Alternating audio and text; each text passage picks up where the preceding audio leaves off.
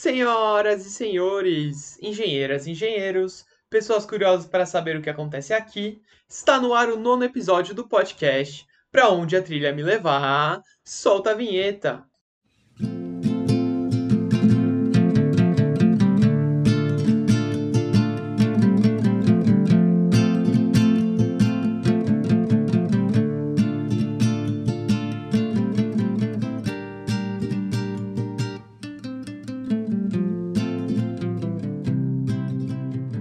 Sejam muito bem-vindos a mais um episódio do podcast Pra Onde a Trilha Me Levar.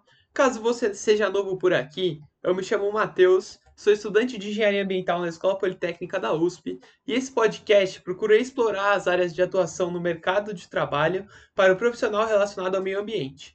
Para saber mais sobre o projeto Pra Onde a Trilha Me Levar, siga o podcast no Instagram e no Facebook. No episódio de hoje falaremos com a Fernanda Gomes, candidata a vereadora de São Paulo em 2020, que é afiliada à Rede Sustentabilidade.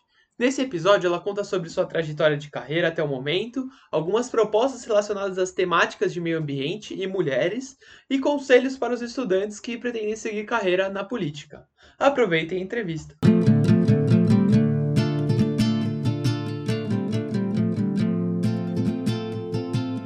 Seja muito bem-vindo ao podcast Para Onde a Trilha Me Levar, Fernanda.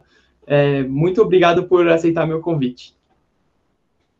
Oi, gente, tudo bom? Imagina, é um prazer todo meu. Adoro participar desses espaços de diálogo e debate para a gente realmente conversar é, com a juventude e para a gente realmente discutir política, que eu acho que é super importante e, na verdade, é um pouco urgente na, na, fase que, na atual fase que a gente está vivendo no Brasil hoje. Então, é um prazer estar, estar podendo participar.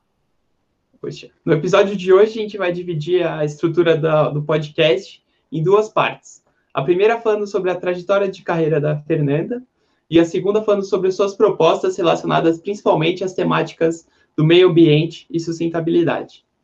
Fernanda, conta um pouquinho mais sobre a sua formação e você lembra quando você começou a ter interesse em fazer parte da política? Então, eu sou formada em comunicação social é, pela Unesp, o campus de Bauru, é, e logo que eu saí da, da, da, faculdade, eu brinco que eu fui um pouco optada pela carreira é, pela carreira corporativa, né, pela iniciativa privada. Então, é, eu acho que quando a gente sai da faculdade, não sei, pelo menos aconteceu comigo, imagino que aconteça com várias pessoas, a gente fica um pouco desesperado pelo nosso primeiro emprego, né? E aí, é, isso aconteceu comigo também, e eu acho que é, isso acabou trilhando 10 an anos da minha vida, essa primeira escolha que eu fiz, que não foi muito uma escolha, foi realmente um momento de desespero. É, então, eu divido a minha carreira, a minha trajetória nessas decisões aí que foram me levando para uma jornada. Então, é, eu me formei Assim que eu me formei, comecei a trabalhar em startups de tecnologia aqui em São Paulo. Então, meu primeiro emprego foi no Groupon. É, na época que o Groupon estava bombando, estava é, realmente uma febre de cupons e era realmente uma, era uma startup, né? Então, era um crescimento muito rápido. E eu lembro que quando eu entrei na iniciativa privada, é, eu vi que que era um lugar ainda muito distante para as mulheres em cargos de liderança, né? Eu vi que era realmente um lugar muito agressivo ainda.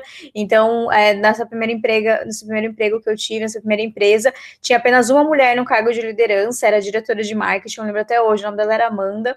É, e eu lembro que eu me esperava muito nela, e eu queria realmente ser ela na minha carreira é, profissional. E daí, com 20 e poucos anos, eu coloquei essa meta de vida e eu falei, eu quero ser uma mulher no cargo de liderança na iniciativa privada.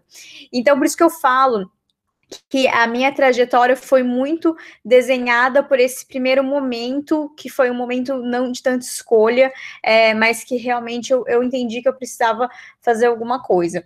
E aí foram 10 anos nessa, nessa meta, né? E batalhei bastante, levando em consideração meus lugares de privilégio, né? Sou uma mulher, sou branca, é, tive a oportunidade de fazer uma faculdade pública de excelente nome, como a Unesp. É, então, dado esse, esse, lugar de fala que eu tenho, é, eu realmente me esforcei com 30 anos eu me tornei uma mulher num cargo de liderança. Então, com 30 anos eu me tornei a diretora de marketing, que agora não chamava Amanda, agora chama Fernanda. É, e foi muito bom para mim, foi muito positivo, mas quando eu cheguei nesse lugar, eu entendi que ainda era um lugar muito isolado para mulheres, então 10 anos tinham se passado, mas a gente ainda, o lugar era o mesmo. Então, o nome mudou, mas o lugar era o mesmo. Ainda eram éramos poucas mulheres nesses lugares de liderança.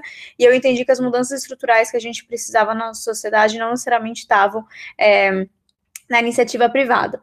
Isso culminou com as eleições no Brasil, que eu não sei como é que foi essa, essa, isso para todo mundo, é, mas para mim foi muito traumática, as últimas eleições no Brasil.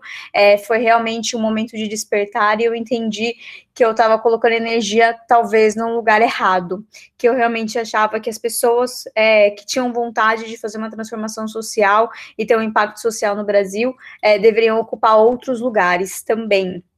É, sem desmerecer o lugar na iniciativa privada, mas eu entendi que a minha trajetória agora ia me, ia me levar para outros caminhos, e eu queria trabalhar com impacto social.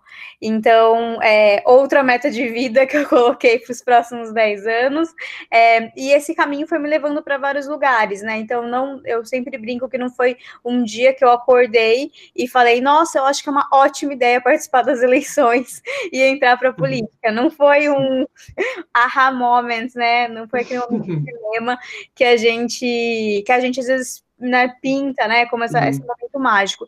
Não foi assim para mim. Eu já venho dessa trajetória há, um, há, uns dois anos, eu tenho 32 anos agora, né? E eu fui é, abrindo portas e eu fui entendendo como que esse caminho de impacto social no Brasil era desenhado, né? Então eu comecei a, a, a estudar se eu poderia entrar para filantropia, para instituições, para ONGs, né, para empresas que tinham foco em impacto social, é, mas dentre todos esses caminhos, a política foi se abrindo para mim como um caminho onde o, o, impacto social poderia ser extremamente escalável e era um lugar que precisava de gente muito boa né, ainda mais nesse momento que a gente está vivendo no Brasil. É, então, nisso eu prestei o Renova BR, que é um curso de lideranças políticas, eu passei, eu fiz o curso, foi um curso muito bom para me dar uma base, né, um embasamento teórico sobre política institucional, constitucional, como as coisas funcionam, não é minha formação, não foi minha, meu, meu histórico profissional, e aí, é, através disso, eu senti a necessidade de fundar meus próprios movimentos. Eu sempre tive essa vontade de fazer alguma coisa do começo ao fim, então, de realmente entender qual seria o nosso impacto pessoal na sociedade. A gente culpa muitas políticas, instituições, mas nós mesmos é, esquecemos que a gente tem um impacto muito grande e que a gente Sim. pode fazer coisas. É, e daí, eu fundei os dois movimentos: o Existe Ler SP e o Movimento Participa. É, e através desses dois movimentos, eu também conheci, comecei a me aproximar mais da política institucional, da política partidária, eu me aproximei de um mandato que foi o mandato da Marina Elô, deputada estadual são Paulo, atual candidata a prefeita pela Rede de Sustentabilidade, e aí eu entendi que a política poderia ser esse lugar, esse lugar onde a gente pode desconstruir é, todo esse, esse, esse histórico que a gente tem de política no Brasil e começar a construir uma política nova. É, e aí um passo foi levando a outro, me filiei a um partido, no caso a Rede de Sustentabilidade, e eu decidi que eu ia me candidatar. Aí essa história estava linda até que eu engravidei no meio de tudo isso. é, e, né, e, sempre digo que é realmente uma jornada, e a jornada nunca é linear, embora a gente goste, goste muito de contar jornadas lineares, narrativas lineares, a nossa vida não é assim. E no momento que eu descobri eu estava grávida em abril, final de abril, é, eu desisti de me candidatar, porque eu achei que não ia rolar, que ia ser extremamente difícil e violento é, estar nesse lugar grávida. A política é um lugar muito violento para as mulheres ainda, e ainda mais grávida, e eu entendi que talvez fosse é, realmente o momento de eu não entrar nessa, nessa disputa, né? É uma disputa extremamente violenta. É, mas, é, depois de um tempo refletindo, Deu. É, eu entendi que, na verdade, não. Na verdade, é esse momento que a gente tem que estar, tá, a gente tem que ocupar esses espaços, a gente tem que realmente, não dá para ficar batendo na porta, esperar a porta abrir, a gente tem que passar. E grávida ou não grávida, eu ia tentar, porque fazia sentido ainda tentar, porque é uma necessidade que a gente tem no Brasil, ainda mais quando a gente está falando de representatividade feminina na política.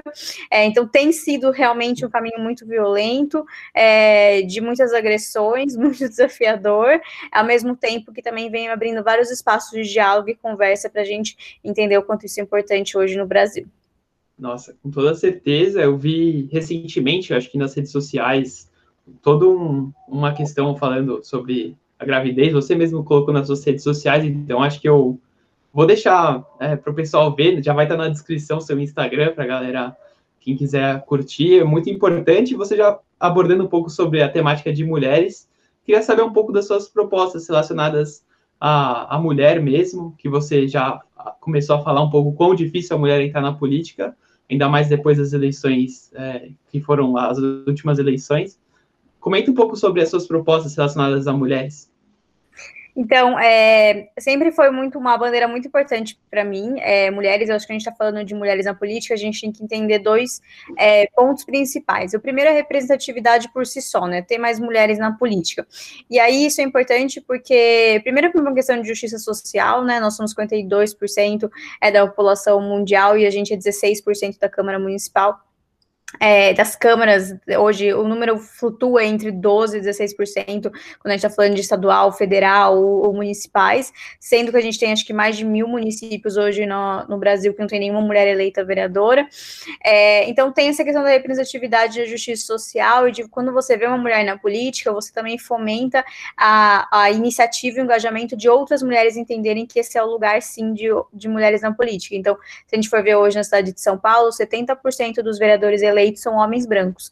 Então, o que isso diz para as nossas meninas? O que diz isso diz para as nossas mulheres, né? Que esse não é um lugar para gente. Então, tem essa representatividade pura e simples, que ela é simplesmente por gênero, e tem uma outra questão que é a representatividade que eu chamo de, de qualitativa, que é quando as mulheres estão realmente lutando por políticas sociais para mulheres. E essa é, de fato, a representatividade que eu defendo, né? Que, porque eu acho que a gente tem que estar tá lá e a gente tem que trazer a nossa voz, o nosso lugar de fala, o nosso espaço para criar políticas que que realmente tratem todas as violências que as mulheres sofrem. Então, a gente sabe que é, quando a gente está falando de violência de gênero, quando a gente está falando de desigualdade de gênero, é uma, é uma política, é uma ação transversal e, e, e, e transcende uma, uma, uma, linearidade de problemas. Né? Então, a gente hoje tem muitos problemas em relação a a equidade de gênero. Então, nas minhas propostas, eu dividi em três pilares principais. O primeiro, que é violência de gênero, né? Então a gente tem que falar sobre feminicídio,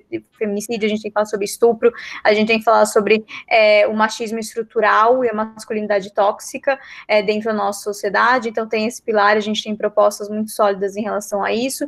O segundo é a liberdade sexual e reprodutiva, que a gente está falando de realmente fiscalizar e garantir o que a gente já conseguiu dentro do aborto legal. É, infelizmente, o aborto não é uma política municipal, então não é o que a gente pode discutir na nossa cidade, é uma política que a gente tem que discutir nacionalmente, hoje com a representatividade que a gente tem no Congresso, jamais será discutido, é, mas a gente tem que garantir que pelo menos na nossa cidade o que a gente já tem hoje garantido, funciona e é uma política de acolhimento. E o terceiro pilar é autonomia econômica e, e, e empoderamento e participação de mulheres, né? Então aqui a gente está falando realmente é, de tudo que tange a, a, autonomia econômica das mulheres, então realmente as mulheres no mercado de trabalho, como que a gente fomenta lideranças dentro da iniciativa privada, que é muito do meu histórico. E isso a gente também tem que falar sobre vagas em creche, porque como que as mães hoje conseguem ser empreendedoras ou conseguem ir para o mercado de trabalho se a gente hoje não tem vagas em creche para todas as crianças na cidade de São Paulo. E a gente tem que falar sobre participação política também aí dentro, porque é através da nossa representatividade na política e a nossa participação social e o controle social que a gente de fato consegue avançar em outros programas como as mulheres empreendedoras, é, que a gente já tem um programa muito sólido em São Paulo, mas falta investimento e falta estrutura. Então, dentre esses três pilares que tangem três violências, né, três é, momentos, três é, realmente é, violências de gênero que a gente está sofrendo, é, tenho propostas muito sólidas para a gente conseguir é, avançar nas políticas públicas municipais dentro desse, dessa bandeira. Sim, indo em direção a bandeira de representatividade política e participação política, você mesmo já disse que tem uma certa dificuldade na relação política entre as pessoas e na política em si. É, e até por isso eu gostaria de saber, porque a gente tem muitos alunos, e principalmente alunos da engenharia ambiental, que são o tema, são os, no, os meus principais ouvintes, eles gostariam de saber, eles até me fizeram uma enquete no Instagram, eles perguntaram sobre isso, é, quais seriam aqueles conselhos que você daria para os estudantes para eles conseguirem seguir carreira na política? Uma vez que você já tem dois anos de experiência é, mais aprofundada nisso e entre outras outros dez anos de, de trabalho na iniciativa privada. Eu acho que é, uma coisa que ficou muito claro para mim quando eu tender a fazer essa. Eu digo que não é uma transição de carreira, né? Porque não é simplesmente a minha carreira na iniciativa privada, a minha carreira na iniciativa pública, foi realmente uma transição de propósito de vida, né? É, mas o que, eu, o que eu entendi dentro dessa jornada que eu ainda estou trilhando é que hoje, infelizmente, a política é muito fechada, né? É para a população. É, então, a gente, de um lado, a gente tem um descrédito da sociedade em relação à política, de outro lado, a gente tem uma política que também não quer abrir suas portas para o diálogo com a sociedade. Então, a gente tem um problema sistêmico hoje dentro da política. A, aqui a gente tem várias maneiras de é, de tentar resolver esse problema. O primeiro, por exemplo, através do voto, que a gente vai ter aqui daqui a alguns dias, né, no próximo domingo, é, você realmente votar em representantes do legislativo e do executivo que sejam dispostos a abrir os seus mandatos para participação e controle social. Porque a gente tem sim hoje é, ferramentas e instrumentos constitucionais de participação. A gente tem comitê, a gente tem conselho, a gente tem audiência pública, mas nada disso funciona de fato hoje, porque é, as pessoas não têm acesso, ou são horários muito difíceis de, se, de serem realmente cumpridos, é, e realmente é, é, muito burocrático hoje para você participar através desses instrumentos. Então, a gente precisa de uma reforma política no sentido de participação e controle social. Mas a maneira mais fácil hoje a gente se aproximar da política, antes dessa reforma política, a gente ter políticos que estão dispostos a abrir seus mandatos e, de fato, fazerem essas mudanças estruturais dentro dentro da Câmara Municipal. Então, a minha maneira, a minha a maneira que eu encontrei de, de me aliar à política foi através de um mandato, um mandato que abriu as portas para mim para entender quais realmente o que aquele mandato estava fazendo, quais eram as prioridades, qual o planejamento estratégico e como eu, como cidadã, poderia ajudar dentro do meu escopo de atuação. Então, é, se você hoje não tem, infelizmente, se você hoje não tem esses mandatos, você se vê no mesmo lugar que eu me vi quando pensei em fazer essa transição de, de propósito, de como que eu entro para a política? Eu vou para a Câmara Municipal e eu bato na porta de alguém, e daí eu pergunto se está precisando de ajuda. Como que é, e daí, assim, eu realmente passei por vários processos dentro desse, dessa iniciativa. Eu comecei a. Eu entrei no site da Câmara Municipal, mandei e-mail para todos os vereadores, ninguém me respondeu, nenhum vereador me respondeu através do e-mail pessoal. E aí é, eu comecei a entender que era muito difícil, muito violento esse lugar. E, e uma vez que eu comecei a realmente é, tentar abrir portas, né? Então eu ia para um lugar, eu ligava para outra pessoa, eu realmente é, quando eu comecei a me colocar nesse lugar, eu vi que um caminho foi levando a outro, mas foi sofrido. Assim, a minha resposta, a minha resposta disso é que não foi fácil encontrar o meu caminho, não foi fácil achar um mandato que estava aberto, disposto, que, que, que, quis conversar comigo, que me colocou no programa de embaixadores, que abriu as portas para a gente fazer iniciativas muito legais de diálogo com a participação da sociedade em que eventualmente eu acabei me filiando a um partido. Mas poderia não ter me filiado, eu poderia ter continuado com a minha atuação política dentro de um mandato, ou dentro de uma comissão, ou dentro de um conselho dentro da prefeitura. É, mas partiu muito de uma iniciativa muito minha. Então, hoje, a gente tem essas, esses poderes estruturantes, né? A gente tem o voto hoje, a gente realmente pode eleger pessoas que estão dispostas a colocar mais pessoas dentro da política, no controle social e na participação. E caso isso não aconteça, que eu realmente espero que, que aconteça, uhum. realmente espero que a gente não tenha esse cenário é, desenhado para os próximos quatro anos, mas o que a gente vai ter que fazer é ter toda essa iniciativa de realmente é, bater na porta, entender o que está acontecendo, entender quais, quais mandatos ainda estão abertos para a gente fazer esse tipo de participação, procurar programas de formação e realmente entrar em núcleos de participação e ativismo político. Então, é, eu acho que ainda é um caminho muito difícil no Brasil, enquanto a gente não conseguir mudar essa mentalidade de dentro da política e de fora da política, para a gente conseguir esses espaços. Sim, com toda certeza. Eu já vou até deixar na descrição também um link sobre um texto que você mesma escreveu falando sobre o porquê a gente não deveria odiar a política. Se você quiser dar uma comentada também, é, fica à vontade. Acho que, acho que é importante, cabe, cabe dentro dessa discussão que você estava falando. É, ou se desse que eu escrevi, se eu, não, se eu, não, me engano, o título é Faça as Pazes com a Política, alguma coisa assim. Exatamente. É, que acho que foi no Diário de São Paulo, e eu falo muito que dentro é, dessa minha desde o começo, onde eu comecei minha jornada política, até agora que eu estou de fato numa candidatura, né, eleitoral, o que eu mais ouço, e daí eu estou falando de família mesmo, estou falando de amigos próximos e até de eleitores, é assim, política eu não discuto, eu não discuto mais política faz tempo, eu não converso sobre política, política no Brasil não tem salvação, é, não sei o que você está fazendo aí. Então, é, então enquanto a gente continuar com essa mentalidade, quando a gente continuar com esse tipo de, de pensamento que leva a uma ação, porque o, o, a apatia hoje, né, é uma ação na política, né, você não fazer nada é você fazer alguma coisa dentro da política, porque a política vai continuar existindo, as pessoas vão continuar tomando decisões políticas é, dentro do, do sistema que a gente já tem. Então, assim, você não votar, 55 vereadores serão eleitos.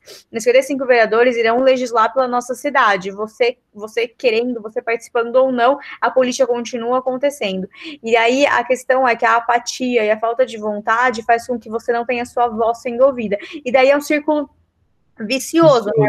Vicioso. Então você está retroalimentando um sistema que não vai funcionar, porque se você não está participando, ele não vai funcionar para você, ele não vai funcionar para a sociedade. Então a gente tem que retroalimentar um sistema que seja virtuoso, né? Onde você participa, você elege, você continua cobrando e a, as pessoas ali dentro continuam fomentando o engajamento da sociedade ao longo de quatro anos e o voto ele passa a ser um instrumento de quatro em quatro anos que está inserido em um processo de participação política.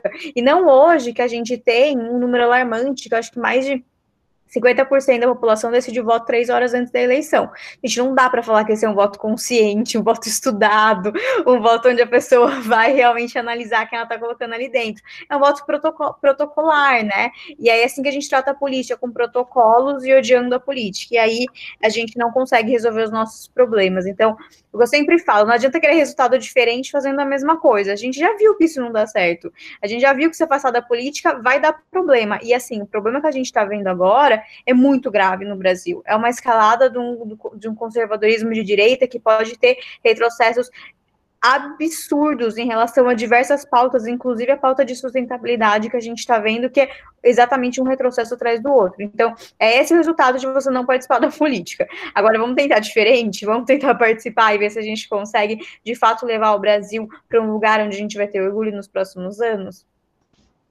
Exatamente, exatamente isso. Acho que teve até uma das. Não foi exatamente uma pesquisa que eu vi, mas uma, um questionamento que eu li em algum lugar, agora eu não vou saber exatamente onde é, que as pessoas não lembram quem votaram nas, nas últimas eleições e nem sabem, nem acompanham, nem sabem se, se entrou ou não, se, se agora é deputado estadual, federal. O presidente, com certeza, sim. Governador também, sim, porque está mais no dia a dia, mas enquanto outros votos que são super importantes não, não são levados em conta. Você abordou sobre a sustentabilidade, já passando para a nossa segunda parte da entrevista. É, eu queria saber um pouco mais sobre você, quais são as suas propostas relacionadas ao meio ambiente, uma vez que é, a maioria dos meus ouvintes é, são estudantes da engenharia ambiental. Então, é, é quando eu estou falando de sustentabilidade entre as minhas bandeiras, eu dividi esse, esse macro assunto, digamos assim, é, em, em, dois pilares principais. Então, o primeiro é a mobilidade sustentável, porque quando a gente está falando hoje na cidade, né, o nosso consumo na cidade, nosso impacto na, na, cidade, a gente tem que entender quais são nossas prioridades. Então, o primeiro é a mobilidade sustentável. Então, a gente tem que urgente fazer uma transição energética dentro do nosso transporte público municipal. Chega de a gente ficar queimando carbono no meio ambiente, essa poluição absurda que a gente tem, o efeito estufa, as, os danos de saúde que a gente está causando para a nossa população, é, e esse sistema que não é ineficiente, que, que, que é ineficiente, né? Então, é, a gente tem que falar de uma transição energética, a gente já tem uma lei aprovada, essa lei realmente fica sendo empurrada ano após ano e a gente não tem esse tempo para esperar que alguém é, realmente tenha boa vontade de fazer isso. É urgente, a gente precisa fazer essa transição energética no transporte público, o transporte público precisa funcionar na cidade de São Paulo. A gente, a gente ser alienado aqui e falar de micromobilidade e mobilidade ativa sem falar de transporte público, porque o transporte público, ele sim é, é é completamente necessário na cidade de São Paulo, então esse é o primeiro ponto principal. E daí, quando a gente resolve isso, a gente pode falar de mobilidade ativa e de micromobilidade. Então, o que a gente pode falar sim, a gente tem uma estrutura urbana onde as pessoas podem andar, é, onde as pessoas de fato podem fazer um trajeto que seja menor, então saindo do metrô até o seu destino final, onde geralmente é um trajeto de até um quilômetro, esse trajeto precisa funcionar para as pessoas, né? As pessoas não podem simplesmente é, não conseguirem fazer esse trajeto porque a gente não tem uma infraestrutura urbana para isso. E a gente também tem que falar de mobilidade ativa, então a gente, tem que falar de micromobilidade, a gente tem que falar de uma estrutura de ciclovias, né, ou de qualquer outro meio de transporte que, que a gente possa eliminar o carro também para trajetos menores. E aí, o segundo, a segundo pilar que eu estou chamando de meio ambiente, aqui tem bastante coisa, né? Aqui a gente está falando de horta urbana, de composteira, a gente está falando de, realmente de aumentar as áreas verdes na cidade, aumentando a permeabilidade do solo para evitar enchentes. E aqui a gente também está falando sobre uma proposta que eu realmente defendo muito, que é o IPTU verde, que é uma proposta de isenção é, de impostos mediante uma contrapartida de, de atitudes sustentáveis dentro de construções na cidade de São Paulo. Então, é, isso não é uma novidade no mundo, não foi eu também que acordei um dia e tive essa ideia genial, gostaria muito, mas não foi. É, é uma ideia que não é disruptiva, eu sempre falo para as pessoas, já acontece em diversos países no mundo, já tem em várias cidades no Brasil, já tem esse tipo de legislação.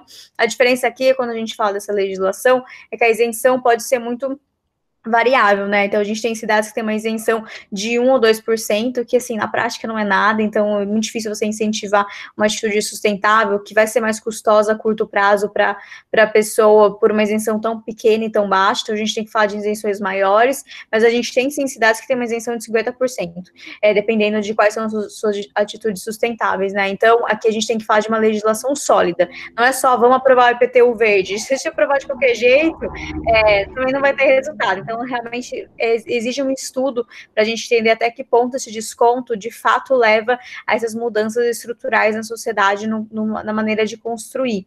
Então, aqui a gente está falando sobre utilização de materiais sustentáveis na construção, a gente está falando de energia limpa, né, de energia solar dentro de, de uma construção, é, a gente está falando de preservação da vegetação, né, então tem muitas coisas que podem estar dentro dessa legislação, e dependendo do impacto que cada uma dessas ações tenham, você pode colocar uma isenção diferente a curto prazo. O problema dessa legislação é porque ela diminui a arrecadação da prefeitura a curto prazo, porque você tem uma isenção, então você claramente vai diminuir a sua arrecadação a curto prazo. Mas é uma visão de futuro porque você vai aumentar a longo prazo a eficiência da sua máquina pública, porque você vai ter que investir menos nos danos que uma construção não sustentável causa para a sua cidade, causam para o meio ambiente, causam para a saúde da população. Mas ninguém na política quer falar de, de investimento a longo prazo, né? Todo mundo na política quer falar de investimento a curto prazo.